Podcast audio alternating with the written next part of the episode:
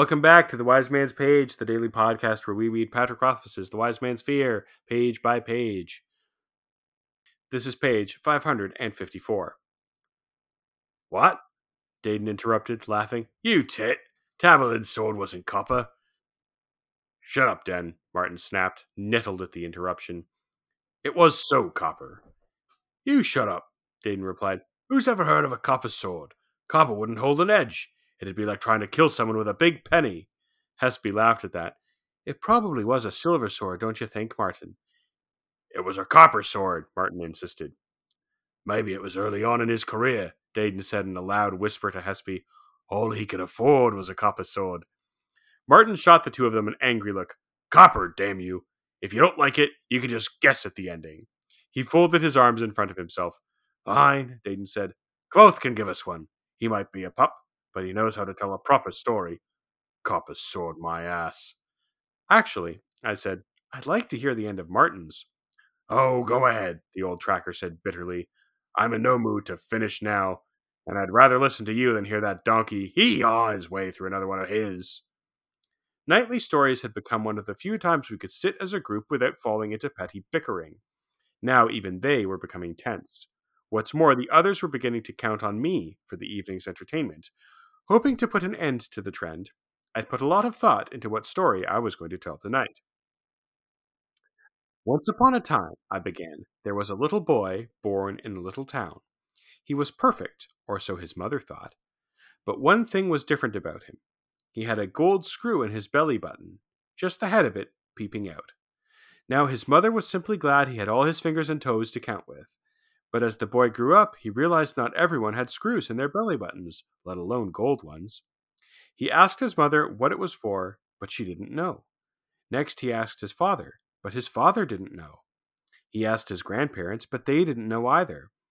That settled it for a while, but it kept nagging at him. Finally, when he was old enough, he packed a bag and set out, hoping he could find someone who knew the truth of it. He went from place to place, asking everyone who claimed to know something about anything. He asked midwives and physickers, but they ended the page. I'm Jeremy. I'm Jordana. Nick, And we're uh, Nick. the tower still. He's probably dead by now. Uh, so uh, we'll be harvesting from the intern pool to replace our erstwhile co-host. Everybody send in your applications. Right. also, to the page, this, uh, much like how we treat the interns, feels like a horror story. The boy with the screw. Yeah, I, I don't remember the end of this story, but for some reason, like, when I I, yeah, I don't remember how the story ends, but my brain instantly went to like, oh my god, he's gonna find a screwdriver, unscrew his belly button, and then he'll die or explode or something will crawl out of him. I don't know. It just it felt like the beginning of a horror story. I or mean- or he'll get greedy and he'll want the gold, so he'll unscrew his belly button, and that's how the horrible things will occur. Well, uh, tune into tomorrow's episode to find out just what happens when he eventually finds the screwdriver that goes with his belly button. Is that what happens? Okay, I'm not gonna read ahead. I'm not gonna spoil it. Sometimes the joy of rereading is is finding the things you've read but can't remember anew. I completely agree. Also, this is a big book. No one can possibly remember all of it. I definitely don't remember this story. Mhm. Well, that's why we're Also, also, this- also, one of the reasons why I think it might be a horror story or something extremely unsettling is because Kvothe started it with he's trying to put an end to them wanting to hear his stories as entertainment. Hmm. which strikes me as kind of weird for Kvothe. He seems like the kind of guy who would want to be the dude being the story guy. Yeah, I think the issue is that now, like, they only want to hear his stories, and he's not. He's sick of like telling like four stories a night every night for Right. You he wants to hear other people's stories Ex- as well. Yeah, and he just he doesn't want to. He's gonna run out of stories eventually. He doesn't want to like be the only guy telling them. Reasonable. hmm You know, it's a little bit like too much of a good thing. You know, Yeah, I get it. but they're all being such little babies.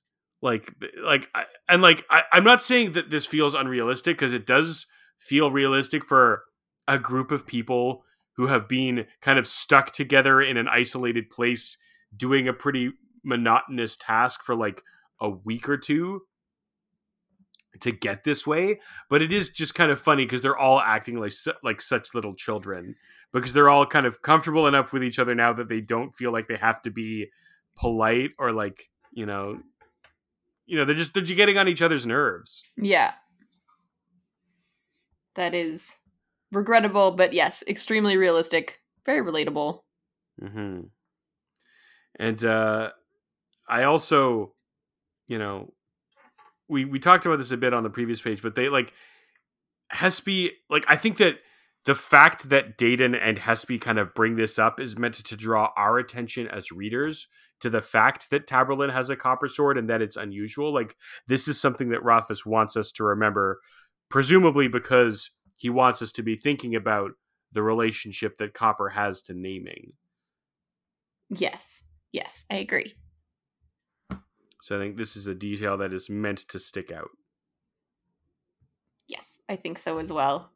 We definitely talk about it just on the podcast enough, so hmm I also feel like the way Kvothe is telling this story makes it clear that it is a children's story. because it starts with once upon a time. 'Cause it, well, Once Upon a Time is how you start like a fairy tale, but also because it it has that kind of like storybook like logic to it. You know, he asked his mother, and then he asked his father, and then he asked his grandparents. Like things kind of come in sets of three. They and like and like the cadence like you know he asked his mother what it was for. Next he asked his father, but his father didn't know. Yes, Like- I agree. It does have a very storybook feel for that reason. you know it's like it's like you know it's like the three little pigs you know one pig built a built a house out of straw the next pig built a, a house out of sticks and the third little pig built a house out of bricks you you tell the story in that way because eventually the kids learn to follow along with you right so like you could like then they're expecting the next thing I say I have nothing but agreement for you. that's right that's what we like on this podcast when everyone gets along just fine What is that? Verisimilitudinous? Yeah, we're we're we're verisimilitudinous as shit on this podcast. Sweet. So, uh, if there's nothing else to talk about on the uh, on the page, we do have a letter. Mailbag. So this is a letter from our friend Rachel. Hi guys. Uh, Rachel writes anon another comment from the Patrick Rothfuss live stream. This doesn't really relate to Wise Man's Fear, but you did an interlude episode on Patrick Rothfuss's live stream where he read the prologue of Doors of Stone aloud. I listened to the whole live stream, and there were two other comments he made that, in my opinion, are worthy of a mention. Firstly, the question: Are we meeting Remen, Bast's father? Answer: Remen isn't just a name that I threw in there and forgot. I'm not letting too much out of the pot to say that we will meet Remen. I know that you guys have mentioned Remen a couple of times in your close reading of the book, so I thought you'd be interested to know he will be making an appearance. Secondly, question Is there a kind of magic related to music? Answer Yes. This has been an ongoing debate throughout multiple episodes of your podcast. In particular, you have debated whether Kvothe can name through music and whether this is what he was doing in the forest after his parents died when he wrote songs like Wind Turning a Leaf, Sun Setting Behind the Clouds, Dew in the Bracken, etc. I have also theorized in a previous letter that Denna and her patron might be trying to alter the reality of Lanre's story with her new song, and this is why she asks about magic, where you write things down and whatever you write becomes true. I still don't know whether either of these ideas are correct, but I thought it was interesting that Rothfuss has confirmed that music has does have some link to magic. No particular new theories or comments from my end, but please discuss. As ever, thank you for all you do. Signed, Rachel. Well, Rachel, thank you for this letter. Um, shall we discuss them one at a time? Sure. So, what do you make of Remen?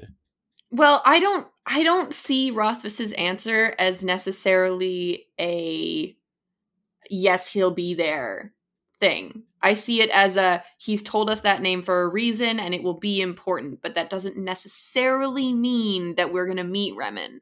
Except that Rothfuss says we will meet Remen. Those are like the Oh. last four words of his answer. Oh, it is. Okay. Oh, I thought that was the writer of the letter saying that about the thing that Rothfuss said. no. Okay. I misunderstood how that was written. Fine. Then, very cool that we will meet them. Interested in how, why, all the things. I don't want to make too much of them, right? Because we like we don't know them yet. Well, and also, I don't actually remember if we've ever talked about Remen, but something that we have talked about a lot on this show is the idea that maybe Kvothe is Bast's father through some wibbly wobbly, timey wimey nonsense. And I just want to point out that it's perfectly possible that that Remen is one of Kvothe's many aliases or pseudonyms. Oh, ooh, fancy. So I like could be a little cheeky when he's saying, "I'm not letting too much out of the pot to say that we will meet Remen because we've already all, we've already met Remen. It's Kvothe." That would be interesting. I would like it a Hmm. lot. Although I, I don't know, is that too predictable now? I don't know. I don't know. Look, I think that there's a strong case to be made that if you're a writer writing in the age of the internet, you simply cannot you can't not write your story the way you intended to write it just because some of the fans have already guessed what's going to happen because the fact that they have guessed what's going to happen means that your story has a good structure to it, Yeah, that's a good point. you know? Uh, I think it was George R. R. Martin who said something like that, and I completely agree. Um, I mean, I also think we should just do away with the internet. Like, you know, we've had our fun, but uh, it's done, you know, more bad than good mostly. so, Jeremy. uh, If we do away with the internet, what are we going to do with the podcast? we're gonna have an old timey radio show. We're gonna we're gonna have like a traveling caravan where you and Nick and I go from town to town in like a horse drawn buggy. Uh, you know, Okay, wait, wait. You said do away with the internet. You said nothing about doing away with vehicles. yeah, but I don't want to drive a car. I want a horse drawn buggy. We have to have verisimilitudinousness. It'll take so long. yeah, that's part of the fun. The second part of the letter uh, is about the idea that Roth, you know, Rothfuss was asked, "Is there a kind of magic related to music?" And he answers, "Yes." Well, again, I think this is a good answer on Rothfuss's part because it's a non-answer, right? Like anyone who has read this book even once would probably guess that mu- there is a kind of magic related to music. Like that seems kind of like a no-brainer. The where the where the theorizing and speculating comes in for me is like what exactly is the relationship of music to magic? Is it a kind of magic we already are familiar with, like naming, as our missing co host believes? Or is it a different kind of magic, a less obvious kind of magic? That, I think, is where the actual meat of that question lies. I am I am enthused by this. However, I will I will sit on the fence and wait to decide what I think about it. What else is new, dear listener? What else is new? As is my way. This is this is the way, the way of Indeed. Jordana. This is the way. the way of the intercepting Jordana. And uh, listeners, you can intercept us on tomorrow's page, Of the